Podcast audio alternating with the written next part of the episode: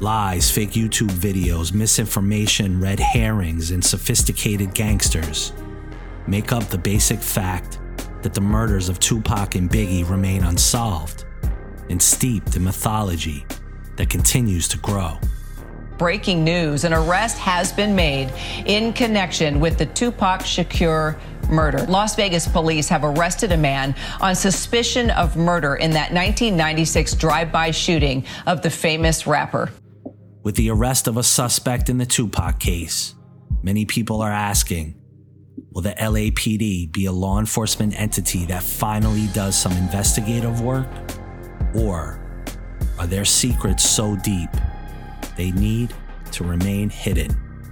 And I'm no freaking conspiracy theorist or anything like that, but if the LAPD, in concert with the city attorney's office and the LA Times, is going to try to do everything they can to discredit me and shut me down. The dossier, the LAPD cover up of the murder of Biggie, is back with two investigative angles a dissection of all the investigative files in the cover up, and an examination on how the LA Times and a rogue journalist named Chuck Phillips created a public narrative of lies and misdirection.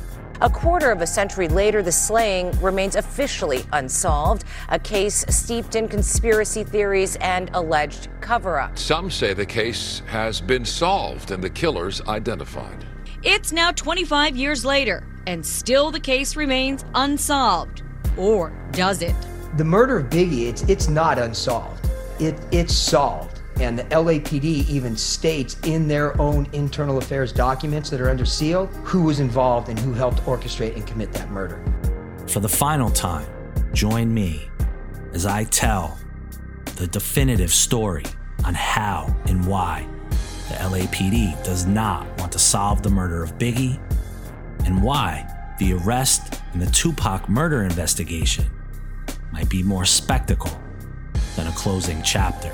The East Coast West Coast thing is just a situation where we're just me and, and had our little differences or whatever. But I'm here to take over. The Dossier, the LAPD cover up of the murder of Biggie, Season 2, wherever you listen to podcasts.